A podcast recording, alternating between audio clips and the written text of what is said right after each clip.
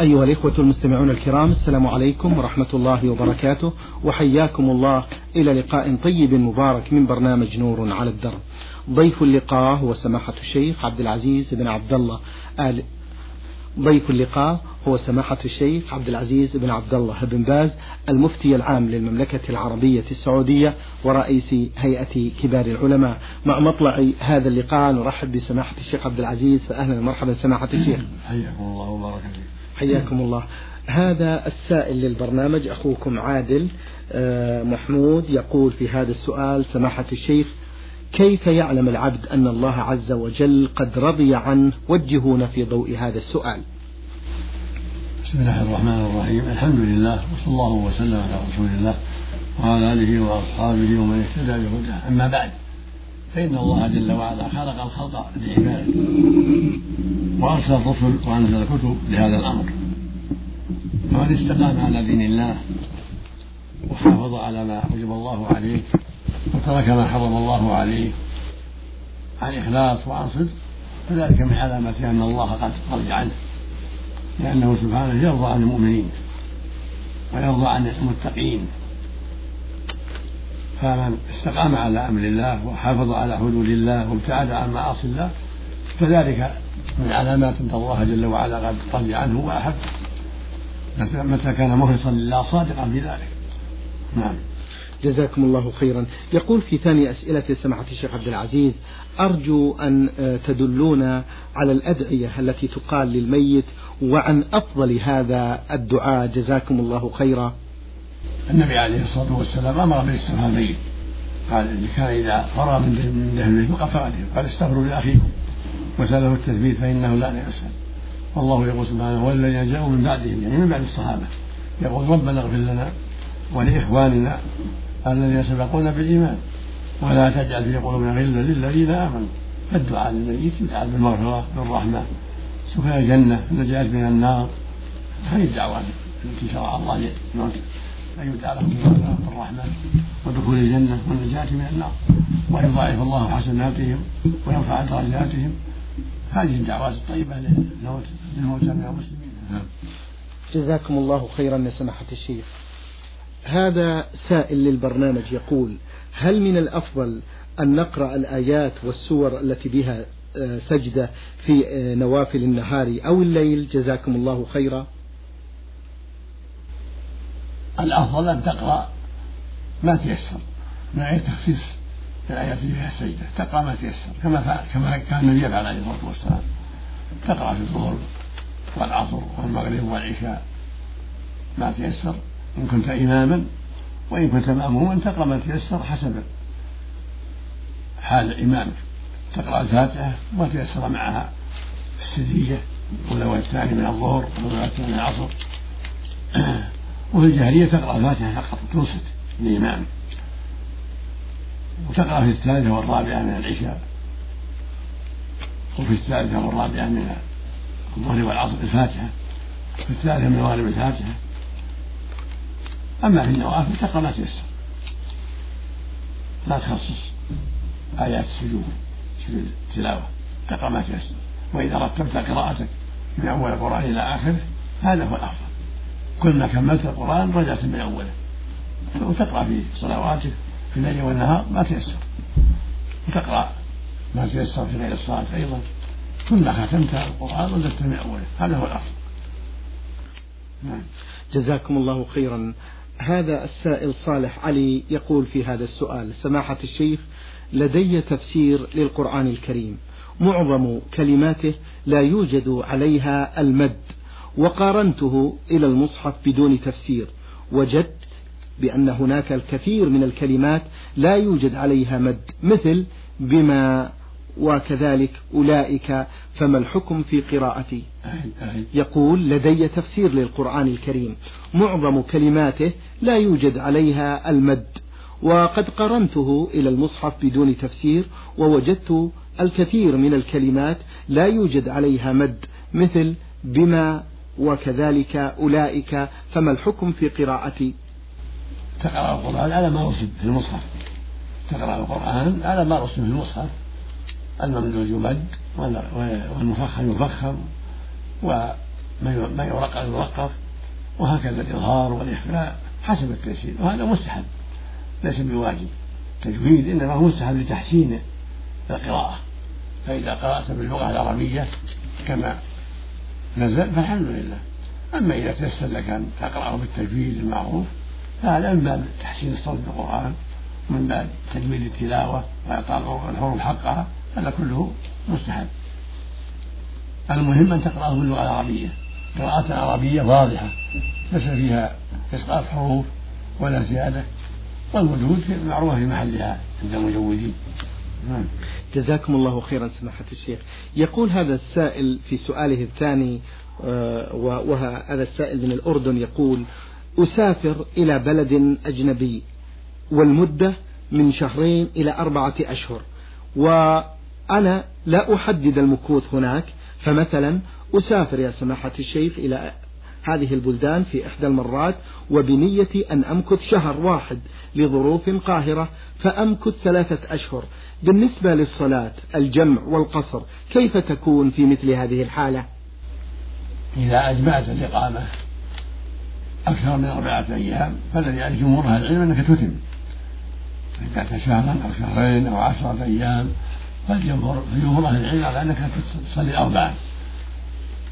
أما إذا كانت الإقامة التي أجمعتها أربعة أيام فأقل فلا مانع أن تصلي ركعتين قصرا.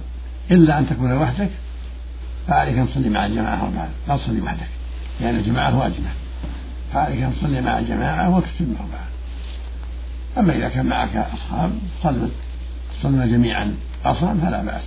اثنتين إذا كانت الإقامة أربعة أيام فأقل. أما إذا عزم المسلم وأجمع على الإقامة أكثر من أربعة أيام فالأكثر من العلم على أنه يتمها يتمها أربعة. ولا يجمع. واحتجوا في هذا بقصة النبي صلى الله عليه وسلم في حجة الوداع فإنه صلى الله عليه وسلم أقام أربعا يغفر الصلاة. فإنه قعد مكة في يوم الرابع من ذي الحجة وقصر الصلاة حتى توجه إلى منى يوم الثامن. وهذه أيام قد أقامها ومع هذا قصر فيها. فإذا أقام المسافر أربعة أيام فله القصر وإذا أقام أكثر نوى إقامة أكثر فإنه يتم. هذا هو الأصل. الأصل في المقيمين الإتمام فإذا نوى أكثر من أربعة أيام أتم ولم يقصر ولم يجمع. أما كانت إقامته ما هي؟ محددة. لا يدري. هل يقيم ثلاثا أو خمسا أو شهرا؟ لحاجة لا يدري متى تنقضي. هذا له حكم السفر له أن يقصر وله أن يجمع. له حكم المسافر لأنه لم يجمع إقامة. إذا كان معه أصحاب أما إذا كان وحده فإنه يصلي مع الناس ولا يقصر يصلي مع الناس في الجماعة في المساجد يصلي أربعة لأن الجماعة واجبة. نعم. جزاكم الله خيرا. هذا السائل يقول في هذا السؤال سماحة الشيخ هل على المأموم أن يقرأ الفاتحة في كل ركعة أثناء صلاة التراويح مع الإمام أم يكتفي بالإنصات لقراءة الإمام مع العلم بأن الإمام يشرع في قراءة القرآن بعد الفاتحة مباشرة؟ هذه مسألة خلاف بين أهل العلم؟ من أهل العلم من قال يكفي قراءة الإمام ولكن الراجح أنه يقرأ الصواب أنه يقرأ. يقرأ الفاتحة ثم ينصت. لقول النبي صلى الله عليه وسلم لعلكم تقرؤون خلف إمامكم. قلنا بل نعم. قال لا تفعلوا إلا بفاتحة الكتاب.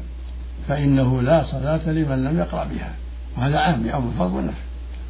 وهو حديث صحيح. مع عموم حديث لا صلاة لمن لم يقرأ بفاتحة الكتاب. فالمأموم يقرأ الفاتحة ثم ينصت سواء كانت صلاة جهرية أو سرية. هذا هو الصواب. نعم. جزاكم الله خيرا. هل يجوز للمصلي أن يقرأ أكثر من سورة في الركعة الواحدة خاصة في صلاة الفريضة كقصار السور؟ يقول هل يجوز للمصلي أن يقرأ أكثر من سورة في الركعة الواحدة خاصة في صلاة الفريضة؟ لا حرج في ذلك. أن يقرأ سورتين أو أكثر. قد كان بعض بعض الأئمة في الأنصار يقرأ الفاتحة والسورة ويقرأ معها قل هو الله أحد. فأقره النبي عليه الصلاة والسلام. وسأله عن ذلك قال لأني أحبها. فأخبر قال إن الله يحبك كما أحببتها. في لفظ حبك إياها أدخلك الجنة. فلا حرج. وجاء عن مسعود أن النبي صلى الله عليه وسلم كان يقرأ في عدة سور كل سورتين في ركعة غير الفاتحة. وثبت عنه صلى الله عليه وسلم في حديث حذيفة أنه في بعض صلاة الليل قرأ البقرة. والنساء عمران في ركعة عليه الصلاة والسلام. جزاكم الله خيرا. يقول السائل آه، يفوتني أحيانا في صلاة الجنازة تكبيرة أو أكثر حيث لا أدرك إلا الثالثة التي يدعى فيها للميت ثم أسلم بعد ذلك مع الإمام. فهل يجوز ذلك أم لا بد من أداء التكبيرات التي فاتتني؟ المشروع لك أن تؤدي التكبيرات. لقوله صلى الله عليه وسلم ما أدركتم فصلوا وما فاتكم فأتموا. يعم الجنازة وغيره يعم صلاة الجنازة وغيره فإذا أدركت الثالثة فهي أول صلاتك إذا كبرت تقرأ الفاتحة. وما تيسر معها. ثم إذا كبرت كبرت رابعة صليت على النبي صلى الله عليه وسلم. ثم إذا سلم كبرت وقلت اللهم اغفر لمن ابتدى له كلمات قليلة. طيب. ثم تكبر وتسلم. جزاكم الله خيرا سماحة الشيخ. هذا سائل للبرنامج حامد من الأردن الكرك يقول في هذا السؤال هل تجوز الصلاة على من مات ولم يصلي؟ وما معنى الحديث صلوا على من مات من أهل القبلة؟ هل هم المصلون الذين يتوجهون للقبلة أم هذا الحديث عام لكل المسلمين الموحدين؟ من مات ولا يصلي لا يصلي عليه لأن ترك الصلاة كفر. والعياذ بالله. لقول النبي صلى الله عليه وسلم بين الرجل وبين الكفر والشرك ترك الصلاة. أخرجه مسلم في صحيح. ولقوله عليه الصلاة والسلام العهد الذي بيننا وبينهم الصلاة فمن تركها فقد كفر. أخرجه الإمام أحمد وأهل السنن الأربع بإسناد صحيح. أما حديث صلوا على أهل القبلة أو صلوا على من قال لا إله إلا الله فهي حديث ضعيفة. ولو صحت لكان المراد يعني صلوا على من كان مسلما. يقول لا إله إلا الله ولا يلتزم بها ولا يأتي بمكفر. كسائر الحاجة التي فضل لا إله إلا الله. المراد إذا قالها مع أداء حقها والالتزام بما يحفظ عليه إسلامه. ولهذا في الاحاديث الصحيحة إلا بحقها إلا بحق الإسلام. فمن قالها ونقضها بكفره وضلاله ما تنفعه. كالمنافق يقول لا إله إلا الله. وهو في الدرك الأسفل من النار لأن نقضوها بكفرهم وضلالهم. فالذي يقول لا إله إلا الله وهو يدعو البدوي أو يدعو الحسين أو يدعو عليا رضي الله عنه أو يدعو الشيخ عبد القادر أو يستغيث بالنبي أو غيره هذا كفر. ما تنفعه لا إله إلا الله. تنفعه لا إله إلا من قالها وأدى حقها واستقام على دين الله. نعم. جزاكم الله خيرا. يقول لي سماحة الشيخ هذا السائل في هذا السؤال أقول في سجودي أحيانا الصلاة الإبراهيمية أقول في سجودي أحيانا الصلاة الإبراهيمية المعروفة بالكامل في صلاة النفل فهل يجوز ذلك مع الدعاء؟ اللهم آت محمد. من أسباب الإجابة نعم. يحمد الله ويثني عليه ويصلي على النبي ولو في السجود ولو في آخر الصلاة. يثني على الله ويصلي على النبي ثم يدعو. لأنها من أسباب الإجابة. كما أن في التحيات يقرأ التحيات ويصلي على النبي ثم يدعو. لأن التحية ثناء على الله. ثم بعدها الصلاة على النبي ثم يدعو. فإذا حب يدعو في السجود التهجد بالليل يحمد الله ويثني عليه ويصلي على النبي صلى الله عليه وسلم ويدعو. لأن هذا من أسباب الإجابة. يقول سماحة الشيخ عبد العزيز هل يجوز أن أضيف هذا الدعاء؟ اللهم آت محمدا الوسيلة والفضيلة والدرجة العالية الرفيعة وذلك في الصلاة الإبراهيمية. يقول هل يجوز أن أضيف في الصلاة الإبراهيمية اللهم آت محمدا الوسيلة والفضيلة والدرجة العالية الرفيعة لا لا المشروع الصلاة الإبراهيمية التي بينها لأصحابه لما سألوه كيف نصلي عليه قال قولوا اللهم صل على محمد وعلى آل محمد كما صليت على إبراهيم وعلى آل إبراهيم إنك حميد مجيد اللهم بارك على محمد وعلى آل محمد كما باركت على إبراهيم وعلى آل إبراهيم إنك حميد مجيد. وجاءت بألفاظ أخرى وكل ما صح النبي صلى الله في هذا يفعل. بعد قراءة التحيات بعد الشهادتين. اللهم أنت اللهم أنت الوسائل بعد الأذان بعد الأذان. جزاكم الله خيرا. هذا السائل حامد آه، من الأردن يقول سماحة الشيخ ما معنى حديث من سن في الإسلام سنة حسنة فله أجرها وأجر من عمل بها إلى آخر الحديث. معناه يعني يعني أحياها وأظهرها. هم معناه يبتدع في الدين؟ لا. معناها أظهر السنة وبينها. مثل قول صلى الله عليه وسلم من دعا إلى هدى. كان من أجل مثل أجر من تبعه.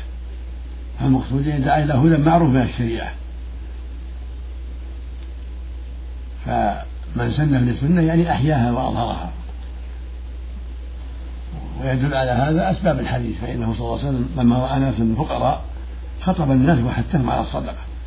فجاء رجل بصدقة كاد كفه تعجز عنها فتتبع الناس واقتدوا به فقال صلى الله عليه وسلم من سن في الإسلام لأن هذا جاء بالصدقة ظاهرا أظهرها فتابعوا. فليس المراد يبتدع في الدين البدعة منكرة لا يجوز. النبي عليه الصلاة والسلام قال كل بدعة ضلالة جميع البدع كلها ضلالة ما فيها حسنة. كل بدعة ضلالة لكن من أظهر السنة وأحياها يكون له أجرها. نعم. جزاكم الله خيرا. يسأل هذا السائل أيضا عن صحة هذا الحديث آه، وعن معناه سافروا تصحوا هل هذا حديث؟ جاء في رواية سافروا تصحوا جاء صوموا تصحوا جاء عدة روايات. سافروا تغنموا في سند بعض المقال ولا, ولا أعلم الآن ما أعلم الآن له سندا صحيحا يعتمد عليه. جاء بألفاظ سافروا تصحوا سافروا تغنموا صوموا تصحوا وفي صحته نظر. جزاكم الله خيرا. يقول في ثالث أسئلته هل هناك صلاة تسمى بصلاة الحاجة؟ لا أعلم إلا صلاة التوبة وصلاة الاستخارة إذا كان الإنسان قد فعل ذنبا شرع له التوبة وجبت عليه التوبة وإذا تطهر وصلى ركعتين وتاب كان أكمل وأقرب إلى النجاح. وهكذا صلاة الاستخارة إذا هم بأمر وأشكل عليه يستخير يصلي ركعتين ثم يستخير الله. جزاكم الله خيرا. يقول هل ركعة هل الركعتين التي تصلى وقت شروق الشمس تسمى بركعتي الشروق أم بصلاة الشروق؟ يسميها العامة صلاة الشروق وهي صلاة الضحى. صلاة الضحى مبكرة مبكرة. إذا ارتفعت الشمس تسمى صلاة الضحى لكنها مبكرة. وأفضلها عند اشتداد الضحى. هذا أفضل صلاة الضحى. وإذا صلى بعد ارتفاع الشمس فهي صلاة الضحى. ويسميها العامة صلاة الشروق جزاكم الله خيرا. السائل يقول في آه، آخر أسئلته هل تجوز الصلاة في المسجد؟ منفردا بلباس العمل كالجزار مثلا على ثوبه دم والمهن الأخرى. حدثونا في ضوء هذا السؤال سماحة الشيخ ونرجو كلمة. الواجب على المؤمن لا يصلي إلا في ملابس طاهرة. الجزار لا يصلي في ملابس فيها دم فيها دم نجس. وهكذا غيره. كل صاحب مهنة يجب أن تكون ثيابه طاهرة سليمة. عند الصلاة ليس فيها نجاسة. لأن من شرط الصلاة أن تكون ثياب المصلين طاهرة وبقعته طاهرة. فليس للجزار ولا غيره أن يصلي في الملابس التي فيها الدماء أو فيها البول أو غيره من النجاسات بل يجب أن يصلي في ثياب طاهرة وبدن طاهر. نعم. جزاكم الله. وهكذا بقعته طاهرة. نعم. هل من كلمة سماحة الشيخ لأولئك الذين الحقيقة يصلون العمال وغيرهم يا شيخ؟ نعم نوصي الجميع بتقوى الله وأن يصلوا كما شرع الله وأن يحذروا التساهل في ذلك. لا من جهة السترة ولا من جهة البقعة. تكون بقعة نظيفة وتكون ملابس نظيفة سليمة من النجاسات والواجب عليهم يصلوا في الجماعة. يجب على أهل العمل أن يصلوا في الجماعة في المساجد ثم يعودوا إلى أعمالهم. نسأل الله للجميع الهداية. اللهم آمين. ما حكم لبس العمامة في الإسلام وما حكم تغطية الرأس للرجل؟ لا بأس بها العمامة من الأمور العادية من الأمور العادية من لبسها فلا بأس ومن تركها فلا بأس لأنها أمور عادية من عادة العرب.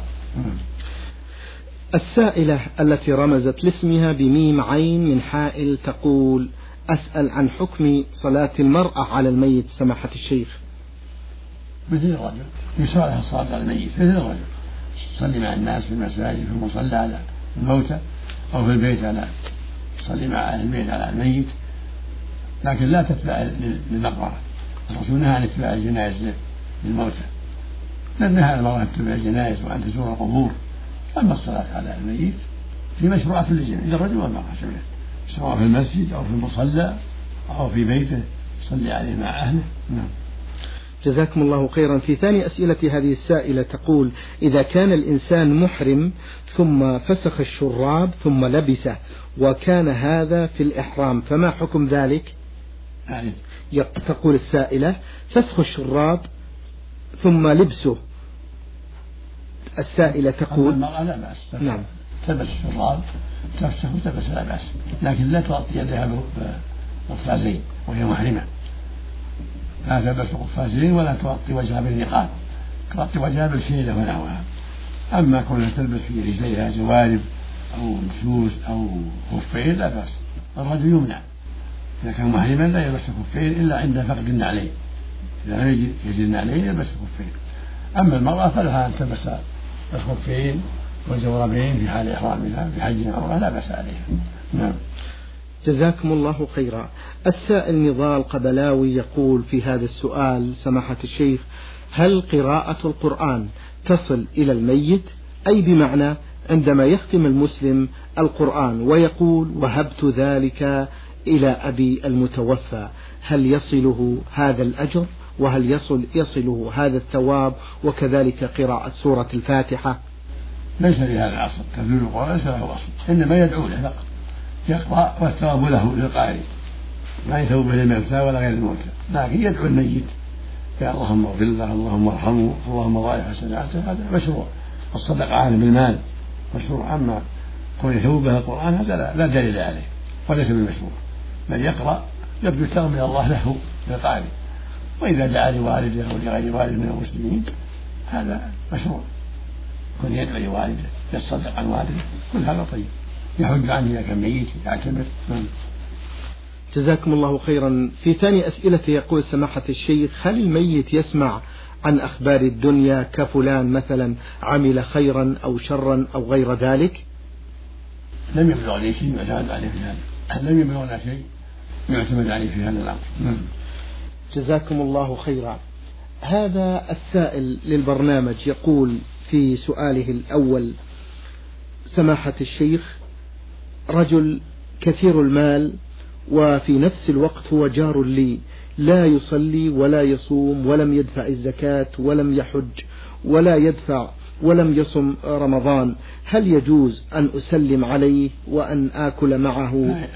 يقول رجل كثير المال وفي نفس الوقت هو جاري. لا يصلي ولا يصوم ولا يدفع الزكاة لمستحقيها ولم يحج. هل يجوز أن أرد عليه السلام وأن آكل معه وأن أخالطه في بعض الأوقات؟ مثل هذا الرجل يجب أن ينصح ويوجه إلى الخير ويعلم أن الصلاة فريضة والزكاة فريضة والصوم فريضة وأنا من أركان الإسلام الخمسة.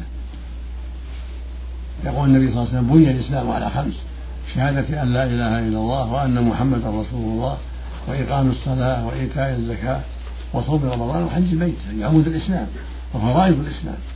كيف ينبه وينصح ويوجه إلى الخير؟ لعله يستجيب. فإن لم يستجب وجب أن يهجر.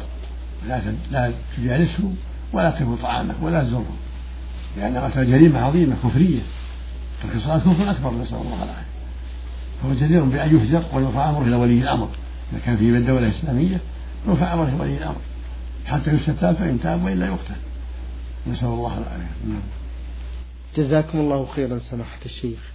هذه السائلة نون حا رمزت لاسمها بهذا الرمز تقول أهدتني إحدى الأخوات أسورة ولم ألبسها إلا مرتين وكذلك أعطتني المدرسة سبيكة ذهبية صغيرة فهل علي في هذا الذهب؟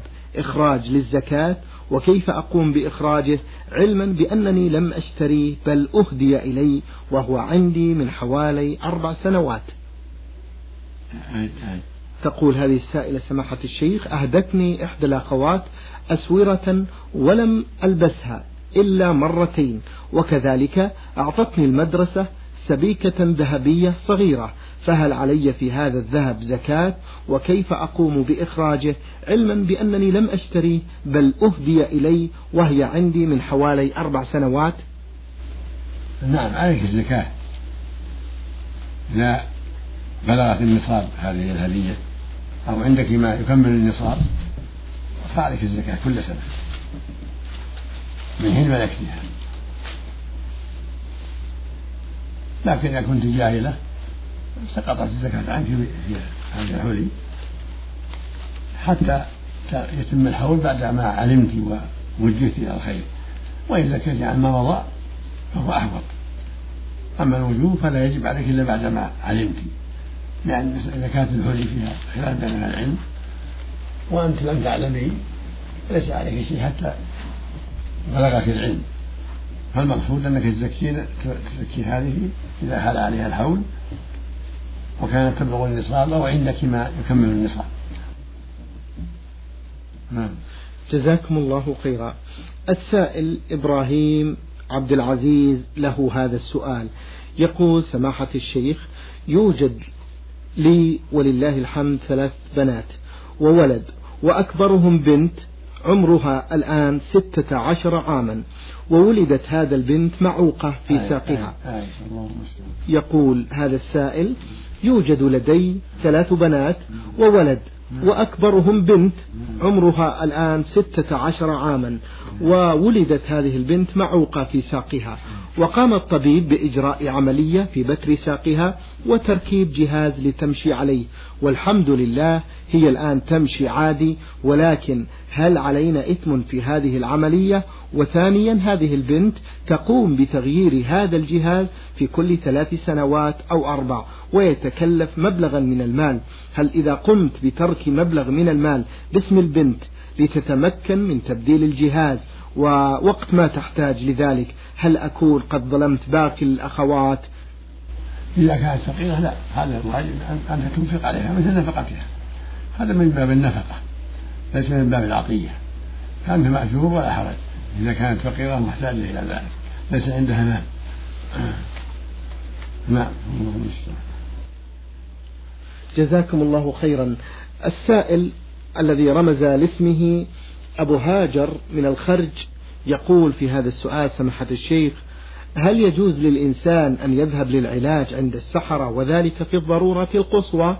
وجهونا في ضوء هذا السؤال. لا يجوز للمسلم أن يذهب إلى السحرة والكهنة لا لسؤالهم ولا للعلاج يجب الحذر منهم وعدم تصديقهم وعدم اتيانهم لأن الرسول حذر من ذلك. الرسول صلى الله عليه وسلم حذر من مجيء مجيء السحرة والكهنة والعرابين؟ وقال من أتى عرافا فسأله شيء. لم تقبل له صلاة أربعين ليلة. وقال عليه الصلاة والسلام من أتى عرافا أو كاهنا فصدقه بما يقول فقد كفر بما أنزل على محمد صلى الله عليه وسلم. فالواجب الحذر من من السحرة وغيرهم من الكهنة والعرافين وغيرهم ممن يتكلم في الأمور بالطرق الغيبية ويتخرص نسأل الله العافية. جزاكم الله خيرا. من آه، سوريا سائل للبرنامج يقول عامل في السعودية. سؤالي لي عم عاجز عن الحج فهل يحق لي الحج عنه؟ هو لم يستطيع المشي وقد أنابني في الحج عنه فهل يجوز ذلك؟ إذا كان عاجزا لا بأس. جاءت امرأة قالت رسول الله. إن أبي شيخ كبير. لا يدخل على الراحل أفلا حج عنه قال حج عن أبيك وجاءه رجل فقال يا رسول الله إن أبي شيخ كبير لا يستطيع الحج ولا الضعن أفلا حج عنه واعتمد قال حج عن أبيك وأعتمد. فإذا كان عمك عاجزا لا يستطيع الحج لكبر سنه أو مرض لا يرجى برأة فلك الحج عنه وأنت مأجورة.